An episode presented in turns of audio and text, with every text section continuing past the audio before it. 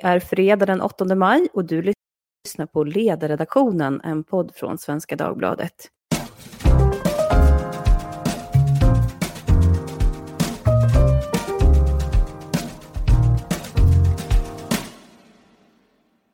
Jag heter Lydia Wålsten och idag är det fredag och ännu en coronavecka har gått. Den här veckan började med att vi pratade om att Stefan Löfven duckar kritiska medieintervjuer och avslutades med frågan om vem det är som påverkar Liberalernas agenda egentligen. Däremellan så har det fortsatt att pratas om svensk coronastrategi. Vi har nu 3190 döda, men takten i antalet döda har trots allt avtagit något. En stor coronafråga har handlat om munskyddens vara eller icke vara, framförallt i äldreomsorgen. Och ni minns säkert att myndigheten hela tiden har kommit tillbaka till det här med att munskydd, det riskerar att vagga in oss i en falsk trygghet. Och därför var det lite speciellt när en journalist på ETC ställde den här frågan till den ansvariga personen i torsdags. Och jag tänkte att vi måste bara lyssna på vad hon svarade. Hej, Sam Lindrot på Dagens ETC här. En fråga till Folkhälsomyndigheten. Det talas ju mycket om att skyddsutrustning som munskydd eller visir kan invagga en falsk trygghet. Finns det några studier eller annat kunskapsunderlag som visar att det faktiskt är så? Nej, det gör det inte. Man kan också spekulera i om det här skulle kunna ge en trygghet så att man faktiskt känner att man kan fokusera på det som är viktigt, basala hygienrutiner och så vidare. I flera veckor har vi alltså diskuterat tanken om falsk trygghet som ett faktum, trots att det uppenbarligen saknas stöd för att det skulle vara så. Lite snopet kanske. Hur som helst så har vi på Svenskans ledarsida skrivit om hur kommuner försöker runda grundlagen i coronans namn. Det har bland annat jag har gjort. Jag har också skrivit om att den här höjda a-kassan som regeringen nu har gått fram med kan bli väldigt svår att rulla tillbaka. Min kollega som är med i podden idag, Maria Ludvigsson, hon har slagit ett slag för att bolag visst borde få göra utdelningar även om de tar emot bidrag från staten. Sist men inte minst så har LO börjat rya om den arbetsrättsutredning som ska läggas fram den 1 juni. Bättre att föregå än att föregås. Så det saknas inte ämnen att prata om med dagens panel. Vi delar den här fredagen med inga mindre än Widar Andersson, S-märkt chefredaktör på tidningen Folkbladet. Hallå! Oh, hallå! Med oss har vi också Mikael Sandström, ekonom, konsult som samarbetar med PR-byrån Diplomat, som också har ett förflutet bland annat som statssekreterare under Fredrik Reinfeldt, mannen och myten. Och till sist då min kollega Maria Ludvigsson. Välkomna alla tre. Vi tackar. Tack så mycket. Min första fråga handlar om a-kassan. Är det bra att den höjs? Ja eller nej? Vidar. Ja, det tycker jag. Vad säger Mikael? Nej, det tycker jag inte. Mia. Nej, det är inte bra. Börjar vi med Vidar som får göra sin plädering. Ja, det är ju så att den höjning man gör nu är för att fånga in fler människor med högre inkomster. Och man gör det förstås med andra jättestora utgifter i den här coronapolitiken, så är det en ganska billig penning och som ändå skapar ökad trygghet i det här läget och skapar ökad köpkraft. Och det är ju, man måste utgå från att detta är en övergående kris och att det handlar om att ta det månad för månad, och jag tycker det är bra. Betyder det här att du inte tycker att höjningen ska ligga kvar när krisen har bedarrat? Nej, det tror jag inte det kommer att göra. Det kommer bli oerhört mycket som måste rullas bakåt. Jag menar, Konjunkturinstitutet visar på sig att det kanske 350 miljarder någonting sånt där mindre svenska ekonomin, och kan bli värre. Och statens skuld är uppåt 45% redan nu. Och ja, det kommer att rullas tillbaka många saker, och jag tror a-kassan är en av dem. Mikael, du tycker inte att det här är någon bra idé, och innan du ska få svara så ska jag säga vad som har hänt. Och det ena är ju att man har breddat basen av människor som kan gå med i a-kassan, och det har man gjort genom att den här kvalificeringstiden, alltså tiden det tar för att kunna vara med och ha rätt till bidrag från a-kassan, har kortats. Så nu räcker det att vara medlem i 3 månader. Men man har också höjt både grundbeloppet och takbeloppet, att man alltså får mer pengar om man väl är med. Mikael, varför är det dåligt? Ja, om vi börjar med den här breddningen då, att fler ska omfattas, då kan man vara både delvis för och delvis emot. Man kan vara för därför att det är naturligtvis bra om man lyfter in folk så att man får a-kassa istället för att man ska gå på försörjningsstöd, inte minst så lättar det ju lite grann bördan på kommunerna. Å andra sidan så är det lite konstigt om man nu håller på att argumentera för att a-kassan ska vara en försäkring och så säger man helt plötsligt att även om de som då inte har betalat sin försäkringspremie, det vill säga gått med i en a-kassa, att de helt plötsligt ändå ska få förmånerna. Det är ju lite konstigt, det undergräver ju försäkringsmässigheten i a-kassan och gör det mer till ett bidrag än till det det borde vara, nämligen en försäkring.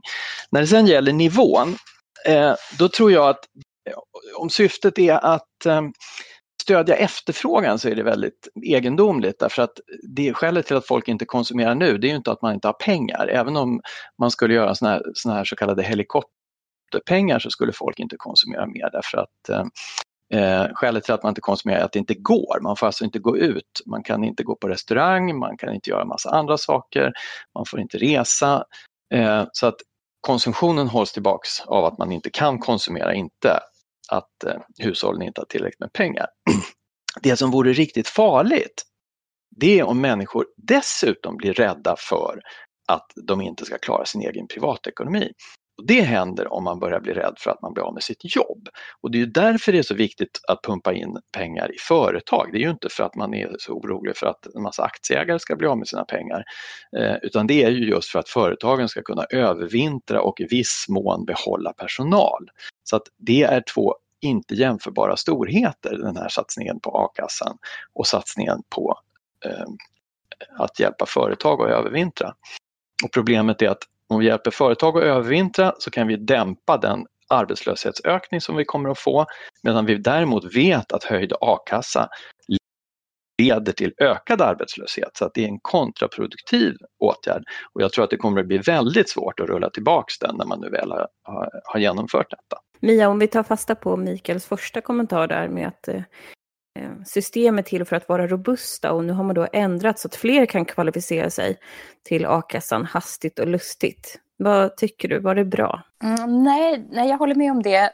Och egentligen så var det jag fastnade för det högst centrala ordet övergående som alltid finns med i de här diskussionerna. Och det är det som är risken. Alltså när man gör system, olika försäkringssystem mer generösa, så kommer det bli väldigt svårt att dra tillbaka det. Vi har till exempel tagit bort karensdagen och nu blir det mer generöst i a-kassan. Jag har en känsla av att det är många politiker som kommer att ha svårt att säga just nu är rätt tid att börja dra tillbaka det här. Och det är det som är risken när man går in i de här så kallade robusta systemen och lirar lite grann med dem att sånt här brukar bestå. Vidar var inne och sa det här, vi får hoppas att det blir övergående, det får vi verkligen göra, men det är mycket talar emot det. Man ska ju komma ihåg också att det är ju helt skilda storheter vi talar om med företagsstöden eller den här flera miljarder nu på a-kassan som höjningen av taket innebär. För sen är det ju en angelägen diskussion ni för om försäkring eller bidrag och redan idag så är ju nästan 80% är väl skattefinansierat utav a-kassan och resten utav avgifter. Och det där kanske, det har ju varit uppe många gånger under mitt politiska liv, huruvida man ska ha en a-kassa som är som ett statligt bidrag för alla som råkar bli arbetslösa eller om man ska hålla fast vid den här avgifts- och medlemskapslinjen. Att det får sig en törn nu, att vi får den diskussionen också. Apropå det, jag skulle kunna fortsätta på samma spår bara för att toka till det lite grann.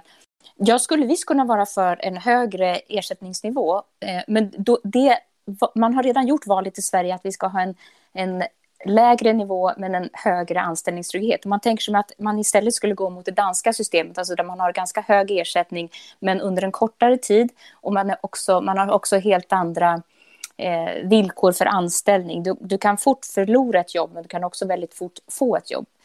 Det är en hög rörlighet på arbetsmarknaden. Tryggheten består inte att alltid behålla sitt jobb utan att man vet att rörligheten är så hög så att jag kan lätt få ett jobb.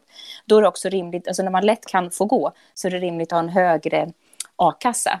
Men att det förutsätter ett annat system vad gäller arbetsrätten. Men i sådana fall skulle jag kunna vara för en högre ersättning. Problemet med a-kassehöjningen är ju alltså inte att det kostar mycket pengar. I statsfinansiella termer så är det precis som Widar säger att det inte är en jättekostnad. Utan det är just det här att man luckrar upp försäkringsmässigheten och att man när man höjer ersättningsnivån så riskerar man att arbetslösheten biter fast. Och det absolut viktigaste nu, det absolut viktigaste, det är att vi vidtar åtgärder för att vi inte ska få persistens i arbetslösheten. Det är det absolut viktigaste. Och just det här med att göra saker och ting tillfälligt. Vi gjorde ju massor med saker tillfälligt under finanskrisen. Och det är extremt svårt att rulla tillbaka. Till och med en sån här självklar sak som att man utökar antalet platser på högskolan under en kris. Så att folk som då blir av med jobbet, och ska de kunna använda det till något vettigt, till exempel börja en högskoleutbildning. Ja, till och med det var ju svårt att rulla tillbaks. Och trots att alla var överens om att det var tillfälliga platser så ägnade vi oss åt någon slags talmagi i slutändan där det var väldigt viktigt att det inte fick se ut som att det blev färre platser på högskolan, därför att då skulle oppositionen gå ut och säga att vi slaktade den högre utbildningen. Så att det är jättesvårt att rulla tillbaka tillfälliga åtgärder. Det här är faktiskt en fråga som kommer bli aktuellt på så många olika områden. Detta är bara övergående på massa olika områden. Och då kan man ju bara rulla tillbaka historiskt och se att det är mycket som har sagt att det här är övergående, det är bara för en tid, vi ska ha värnskatt en kort stund, vi ska ha omsättningsskatt en kort tid. Men det blir hyresregleringen. Ja, precis. Men det är det bästa, hyresregleringen, tillfällig krigsåtgärd. Ja. Ja just det, både det värsta och det bästa exemplet. Och där är frågan, kan man i systemet eller i lagstiftningstekniskt lägga in någonting som gör att det här måste fattas nya beslut för att det bara ska kunna rulla på? Så att det liksom finns en naturlig sista stopp, att här måste man förnya beslutet, annars så upphör det att gälla. Det ligger ju sådana naturliga stopp. Om man tittar på höjningen av a-kassan så ska den löpa ut automatiskt i januari nästa år. Men nu är frågan liksom den politiska logiken om man verkligen kommer kunna göra det. Och för att sätta de här siffrorna i perspektiv då, så kan man säga att den totala a-kassan kostade 14 miljarder. Det här är 2019.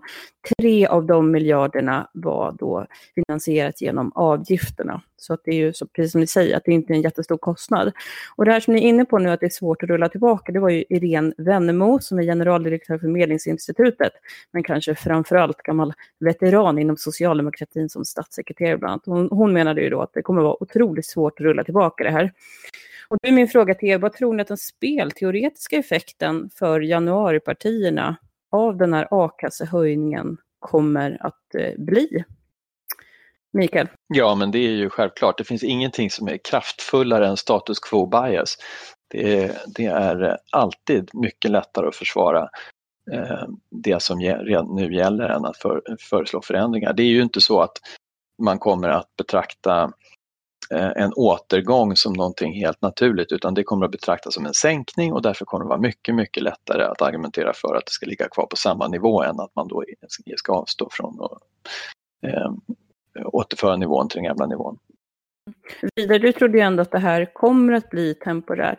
Vad är det inom den socialdemokratiska själen som kommer göra att det rycker i att faktiskt sänka de här nivåerna igen? Vi går in i nu här om de beräkningar jag har tagit del av stämmer någorlunda, så är det en oerhörd kris som väntar, och ekonomisk kris alltså, och det kommer att ställa sådana krav. Jag var riksdagsledamot under åren efter 1994 när det blev regeringsskifte, och vi hade en väldigt stor kris också, en miljon människor arbetslösa, och den handlingskraft då som den nya socialdemokratiska regeringen visade där, och den brist på sentimentalitet när det gäller sänka sjukersättning, sänka a-kassa, det ena och det andra. Finns det ett allvar så finns det bra politiker. Och då måste jag få fråga, Widar, när du ändå är här, du som kan socialdemokratin. Det var ju en annan partiledare då. Skulle den nuvarande kunna matcha den partiledaren och vara lika sträng? Absolut, jag menar, du har en... Stefan Löfven som jag bedömer är den sortens partipolitiker som fungerar i de här sammanhangen med folkvett och bita ihop. Göran Persson är en av våra största, som jag ser på det. Löfven har troliga kvaliteter. Han har ju inte orden som Göran Persson. Absolut inte. En sak som jag tänker kan skilja är ju faktiskt hur partilandskapet ser ut, och att det är betydligt mer jämna skurar över maktbalansen.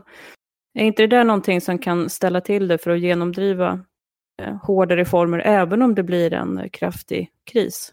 Hade man haft en normal omröstning i riksdagen, inte den här konstiga ordningen där det bara är nej-röster som räknas, då hade det ju inte blivit den här statsministern. Om man hade haft en omröstning där helt enkelt den som får flest röster vinner, då hade det ju, vi har förmodligen haft en annan statsminister.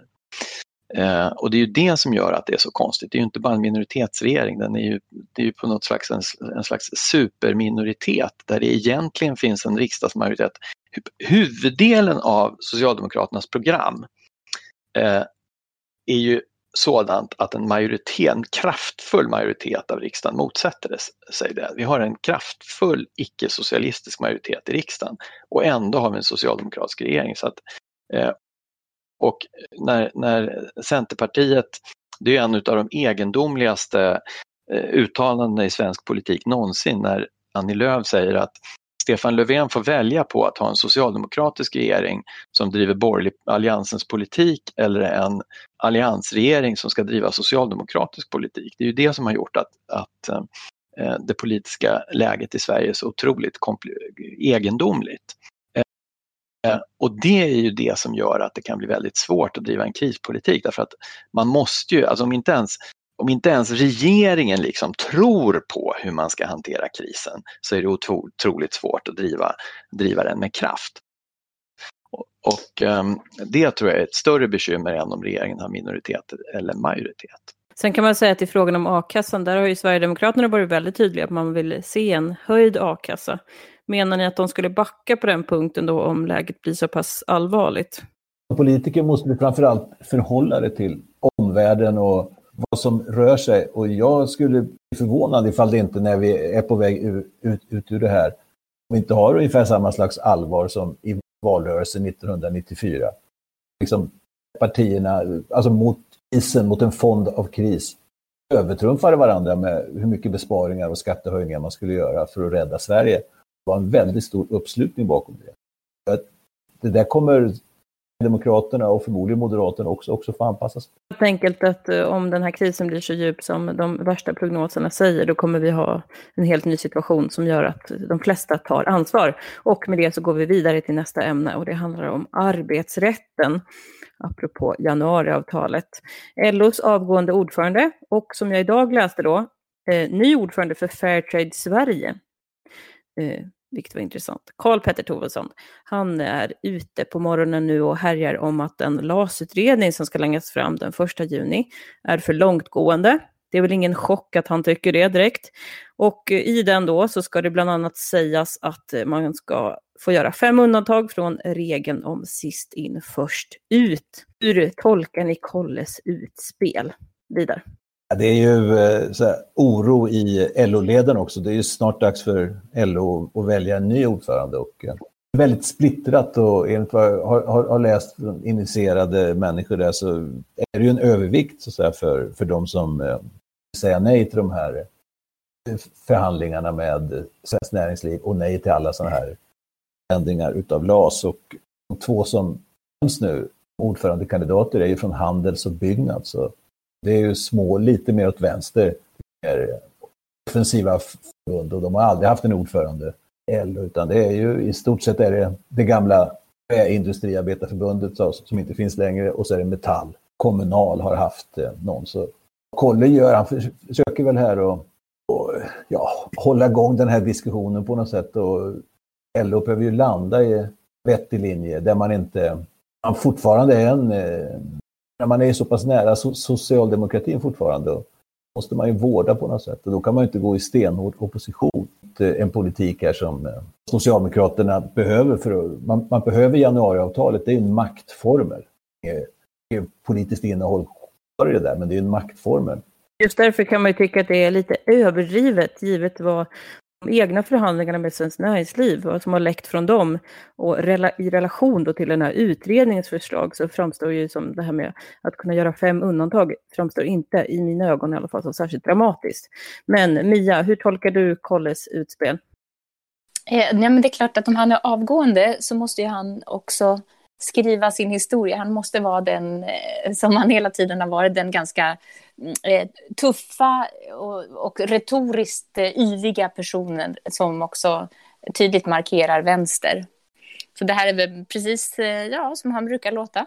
Mikael, hur läser du en sån här nyhet? Det kommer ju tillbaka till det här jag sa nyss, att hela januariöverenskommelsen, den syftade till att tortera Socialdemokraterna. I normal förhandling så går man in och så jag menar, om jag skulle sitta och förhandla med Socialdemokraterna så skulle förmodligen en av de första grejerna vi gjorde, det skulle vara att vi säger okej, jag fattar, det här är jättesvårt för er med arbetssätten, så låt oss nu lägga det i ett separat paket och så tar vi och försöker lösa frågor som är lite lättare att lösa så där vi kan hitta mer gemensamma utgångspunkter. För Centerpartiet var det tvärtom otroligt viktigt att trycka till dem och visa att oj vad mycket de har fått ge. Det här är en överenskommelse där Socialdemokraterna har fått kasta sina käraste babies i floden eller till vargarna. Men nu när Centern har gjort det, då har man ju inte samma förhandlingskraft kvar längre. Centerpartiet kan ju inte gå och säga så här, okej, vi fick inte som vi ville med arbetsrätten så därför går vi och gör upp med Sverigedemokraterna. Det går ju inte, det är ju helt omöjligt. De har ju helt bränt den bron. Så att det är ju det ena, att konflikten om arbetsrätten går tillbaks på den otroligt märkliga regeringsbildningen som vi har. Det andra, det är ju att man kan vända och vrida på det här med arbetsrätten, och jag tror att man borde göra reformering av arbetsrätten på olika sätt. Men frågan är om det är nu man ska göra det. Den här frågan om arbetsrätten har ju befunnit sig väldigt högt på Centerpartiets lista och är en förutsättning för det här januariavtalet. Och nu står ju då arbetarrörelsen inför två scenarion. Antingen så lyckas man hitta en överenskommelse med arbetsgivarna om en flexiblare arbetsrätt, eller så hotar lagstiftning. Men frågan här är till Widar, vad tror du kommer hända i den här frågan egentligen? Det blir inget med detta. Nej, men allvarligt talat, alltså för mycket i det Mikael säger också, men sen Centerpartiet eller Liberalerna har ju egentligen några alternativ. De skulle torteras vara Socialdemokraterna, men Demokraterna till att man fick regeringsmakten trots att man bara har 116 mandat ihop med Miljöpartiet. Riksdagen, det visar ju på så att säga, de maktinstinkt som finns där och de maktinstinkt saknas på den borgerliga kanten. Det är det som präglar svensk politik. Det är flera decennier och gör det även nu. Och som riksdagen ser ut nu så finns det ju en majoritet. Man kan säga så här, som inte vänstern vill kommer det inte bli av. Hur kommer frågan att dö? På vilket sätt kommer den här frågan att spelas ut? I första rummet så blir det så här att i den här coronakrisen nu, vi måste pausa saker och ting. Vi kan inte ha... Det verkar inte ha pausats riktigt på Arbetsförmedlingen, som är en annan sån här del då av det här januariavtalet. Vad händer med Arbetsförmedlingen? Mikael, du har ju varit på den här frågan ända från början och gästat den här podden och haft dina debatter då med Martin Ådal, som betraktas som ingenjören bakom reformen. Man kan ju säga på två sätt, han har ju sagt hela tiden att just i de här kristiderna så är det extra viktigt att vi får en arbetsförmedling som faktiskt förmedlar jobb, vilket de kanske inte har varit så där superbra på. Å andra sidan kan man säga att de som är arbetslösa är personer som kanske överhuvudtaget kommer ha jättesvårt att få jobb, och då är det viktigt att de här arbetsmarknadsutbildningarna, att systemet funkar. Vad kommer hända där? Ja, jag ska säga att nu är vi ju där. Det jag har sagt är ungefär så här, att för det första så om man tror att Arbetsförmedlingens huvuduppgift är att förmedla jobb bara för människor som har väldigt lätt att få jobb, då har man missförstått vad Arbetsförmedling är för någonting. De är alltså inte ett blocket för arbetsgivare och arbetstagare, utan Arbetsförmedlingen finns till för att hjälpa människor som har väldigt svårt att få jobb att komma in på arbetsmarknaden. I fas 3 så tror jag att vi sa att en gång i tiden, fas 3, denna institution som faktiskt fungerade riktigt bra även om den blev bespottad, att genomsnittliga tiden borta från arbetsmarknaden för de som var där var 7 år eller någonting sånt där. Nästan alla som inte fick jobb hade en någon form av psykiatrisk diagnos eller liknande, eller pratade inte svenska, eller hade väldigt dålig utbildningsbakgrund, eller flera utav dem. Sen finns det jättemånga problem med Arbetsförmedlingen, och det var därför vi tillsatte en utredning som skulle titta på detta, som Socialdemokraterna la ner. Sen tillsatte de en till utredning med, vad heter hon nu som jag glömmer namnet på, Falberg, som skrev, som jag förstår det, väldigt gedigen. Den har man då lagt i papperskorgen, och istället så ska man då genomföra det här som står på några rader i januariöverenskommelsen. Och då har jag sagt så här, det finns jättemånga saker man behöver göra om med Arbetsförmedlingen, men det är bättre att ha en arbetsförmedling än att inte ha en. Och nu är vi i ett läge där jag inte är säker på att vi har en arbetsförmedling, därför att de har utsatts då för denna enorma ryckighet fram och tillbaks. Och påbörjade reformer som har stoppats och som inte har varit väl genomtänkta. Och vad menar du att det där kommer att vara konsekvenser då? Ja, de har inte möjlighet kanske att bygga ut de arbetsmarknadspolitiska program som vi nu kommer att behöva. Och dessutom är det så att vi har ju expanderat arbetsmarknadspolitiken under högkonjunktur, och därför att vi inte på allvar har tagit itu med det som har varit det jättestora problemet under den förra mandatperioden, nämligen att vi har över 500,000 utrikesfödda som inte är självförsörjande. Det kom en jättebra eller skrämmande rapport om detta alldeles nyligen, som pekar på att man får räkna med att över hälften av de som är utlandsfödda och inte har högre utbildning, de kommer alltså aldrig att bli självförsörjda på svensk arbetsmarknad. Det problemet har man inte tagit tur med, och det problemet kan man inte lösa genom bara arbetsmarknadspolitik eller australiensiska matchningsåtgärder eller såna där saker, utan det behöver man, där behöver man vidta åtgärder för att reformera hur svenska arbetsmarknad fungerar. Det kan beröra arbetsrätten, det kan vara så att det finns vissa reformer där som man ska sätta högst upp på listan, men jag tror att det framförallt är andra saker än turordningsregler och såna här saker som man då i så fall måste komma åt. Och jag är jättebekymrad för vad som kommer att hända. En stor förhoppning sattes ju till etableringsjobben, och det är ju ytterligare en sån här reform. Det är ju subventionerade anställningar som facken och arbetsgivarna har kommit överens om. Men även här har regeringen skjutit på det, och nu är det framskjutet till oktober. Och då menar väl många att ja, nu har man verkligen förslösat sin chans, och många riskerar ju då att bli arbetslösa på mycket lång tid. Och det är ju också så att de som kommer under en kris, så det är ju ändå fortfarande många som kommer till Sverige. Om man tittar på hur det var under finanskrisen, så hade ju den gruppen som kommer just nu, kommer i alla fall om mönstret följs, kommer de ha ännu svårare än andra att faktiskt komma i sysselsättning sen. Men Mia, vad gör du för bedömning? Alltså, är det dags nu att vi säger att liksom januariavtalet, det helt enkelt antagligen inte kommer bli av, eller som har förskjutit så pass mycket att det börjar bli obsolet att prata om det på det här sättet? Det kan vara så. Jag tycker dels det. En annan tanke just i den här frågan är ju, kanske kan det komma någonting positivt ut av den här sortens kris. Vi ser vad som händer, hur snabba delar av arbetsmarknaden plötsligt har blivit att omförvandla till exempel flygvärdinnor och flygvärdar till att bli undersköterskor. Alltså det är ett tempo på den omställningen som man inte ser i vanliga tider. Och då tänker jag, kanske kan man lära någonting av detta. Där är det till exempel Novare och andra bolag som är inne och gör snabbt sådant som man annars aldrig klarar av riktigt på svensk arbetsmarknad. Och då är det ju de som är på marknaden och som är proffs på detta, alltså inte arbetsförmedling och annat, som lyckas väldigt väl. Sen är det lite svårt att få ut av dem när man pratar med dem, vad är det som behövs för att det här ska fortsätta och fungera så väl, de här omställningarna, det här som krävs för att det ska gå snabbt, så är det svårt att få svar på det. Men det är klart att det är strukturförändringar där också. Så man kan ju hoppas att av en kris kommer strukturreformer, men de kommer inte komma av ett januariavtal. Men det skulle man väl kunna säga då, som att bränna av en åker på våren för att snabba på grästillväxten. Vidar, du pratar om 90-talskrisen och vilka strukturreformer det ledde till. Tror du att vi kan få se någonting på en positiv not och att vi nu kan liksom skaka fram lite stora förändringar? Många av de reformerna som blev en följd av 90-talskrisen hade ju utretts och fanns med. Men det var liksom fel tid. Och här har gjorts stora och gedigna utredningar om socialförsäkringarna till exempel som man kan plocka fram. Och säkert mycket annat också som behöver göras, och inte minst arbetsförmedling, arbetsmarknadsutbildningen.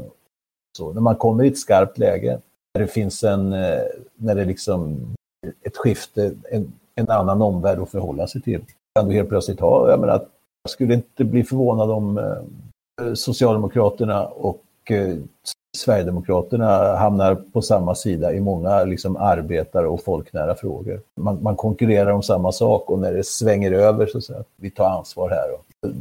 Det kan bli en väldigt stark kraft. Inget samarbete, inte det jag säger, men alltså att man kommer att ut efter att fånga samma tidsanda och gå ifrån så att det också kommer att påverka det parlamentariska läget. Som jag ser på saker och ting så är det ju ett stort problem att Socialdemokraterna var beroende av det lilla Miljöpartiet alltså, i regeringen här. Och, även om man nu gör upp, även om riksdagen tvingar fram, jag menar, det finns en majoritet där, tvingar fram reformer och sånt där, så man kan stå ut med att det är lite oordning, men efter nästa val och så vidare, eller efter nästa val i varje fall, att en ny ordning kanske sätter sig där vi har är stabilt och förutsägbart och vettigt folk som sköter landet. Det är ju en tredje sak också alltså, som kommer att hända. Vi kommer att få en forcerad strukturomvandling. Vi har redan sett hur vi har haft butiksdöd. Nu kommer vi få ännu mer butiksdöd. Många av de här företagen som nu slås igen, det är de som då inte har gått över till e-handel i tillräckligt stor utsträckning. Det är en utveckling som hade skett ändå, och kanske på 10 års sikt så hade företag slagits ut eller anpassat sig. Nu sker det där istället jättesnabbt. Och det betyder ju att många, dels kommer det att vara människor som är då på väg in på arbetsmarknaden som kommer att försvinna ut. Det kommer att vara människor, många av de här jobb, det man kallar för enkla jobb som försvinner. Och det kommer att göra att den här gruppen som borde vara de vi pratar allra mest om i arbetsmarknadspolitiken, de kommer att ha ännu svårare att komma in.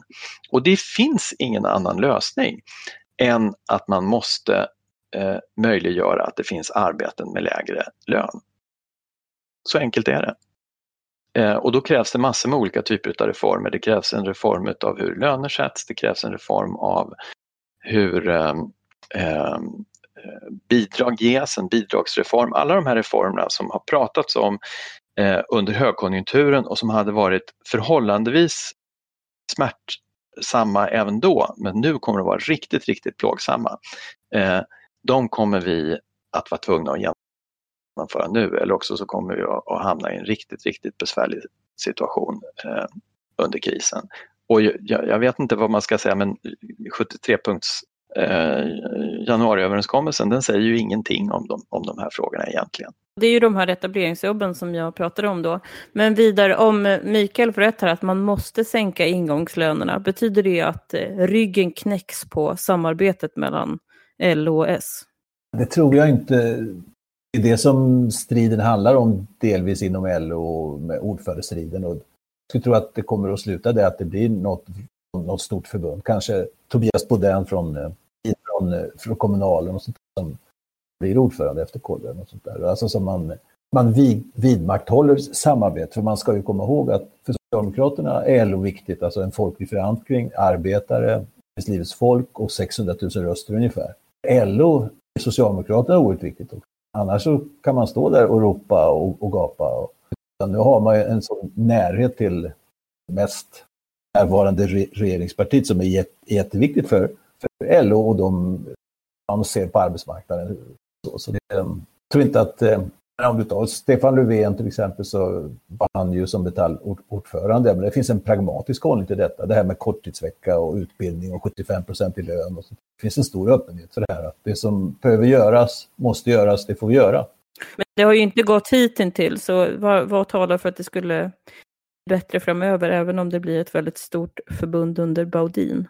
Det blir ett allvarligt läge, och sen det är ju hela tiden, jag tror det var Stefan Ljungberg som sa det, att om det var hos er eller om man skrev det i Sydöstra, nämligen att LO har ju hela tiden, så har det varit i 100 år, hela tiden ett val att göra. Ska man vara en vänsteropposition, ungefär som Vänsterpartiet, och motarbeta socialdemokratiska förslag som man lyckas förhandla fram, eller ska vi vara med där och försöka att påverka? Vi har en plats i partiledning och är viktiga och se till att det blir så bra som möjligt. Det är hela tiden ett vägval LO måste göra och det är man väldigt vana med. Och jag skulle bli förvånad om man far iväg åt vänster nu. Det är intressant. Man säger samma strid pågår just nu i Hyresgästföreningen mellan den pragmatiska linjen och ska vi säga det mer trotskistiska.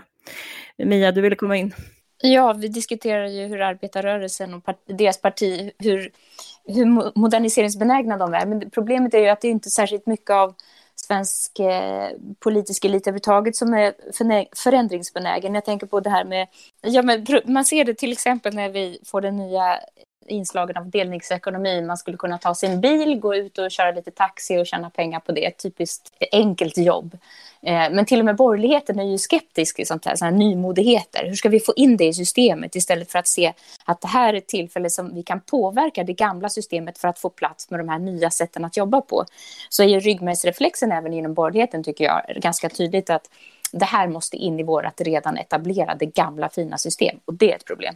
Det var lite splittrade bilder där inom fackföreningsrörelsen också. Vissa fackförbund, typ Unionen, har ju verkligen försökt att hitta ett sätt att försöka få in de här deltidsarbetarna och organisera dem, vilket ju egentligen var grundtanken, att om man ser någon med osäkra arbetsvillkor, då ska inte det vara att de här jobben borde inte finnas, utan snarare att de här jobben borde bli trygga kanske. Och det är väl inte riktigt den inställning man har sett, medan andra har varit mer emot på principiell grund. Ska man säga att jag måste säga om delningsekonomin och gigekonomin, så handlar ju det jättemycket om arbetskraftsinvandring och ganska lite om de här grupperna som vi pratar om som står utanför svensk arbetsmarknad permanent. De många kör ju från Bangladesh och de här länderna. Men hur som helst, hörni, det är fredag och det här kändes ju lite deppigt, den här podden. Vi går mot en ekonomisk kris, sammanfattar jag det som. Vidar har väldigt stora förhoppningar om att socialdemokratin ska komma tillbaka till ett starkt 90-tal där man kan genomdriva stora reformer, bland annat på socialförsäkringsområdet, för att styra upp skutan. Mikael, ja, vad tyckte Mikael egentligen? Ja, vad tyckte jag egentligen? Att det här med arbetsrätten inte borde vara i oss, att det är ingen stor förlust om de förhandlingarna går i stöpet, men att högkonjunkturen har slösats. Och Mia, vad tyckte du? Nej, jag tyckte nog det är väldigt traditionellt marknadsliberala i de flesta av de här frågorna. Facket har för stort inflytande, företagen borde få ha det lättare att både anställa och avskeda. På den noten så ska vi ställa vår klassiska fredagsfråga, och det är vad ni har för rekommendation för våra lyssnare att de ska göra i helgen. Vidar. Du, det var inte jag förberedd på. Men jag säger så här att ut och åk skidor. I varje fall där jag sitter just nu så det var möjligt att göra det imorgon. Ta på. Det kan vara sista gången för säsongen. Ja, vad ska man göra? Ska man ut och åka skidor här i sommarsolen? Ja, men faktiskt, jag rekommenderar vattenskidor i sådana fall. Jag sitter precis vid Sjönbåven här och ser att det skulle nog gå. Båten är i och vi badar varje morgon. Det är 10 grader så nu börjar det bli badbart. Mikael, då blir du sista turistguiden här.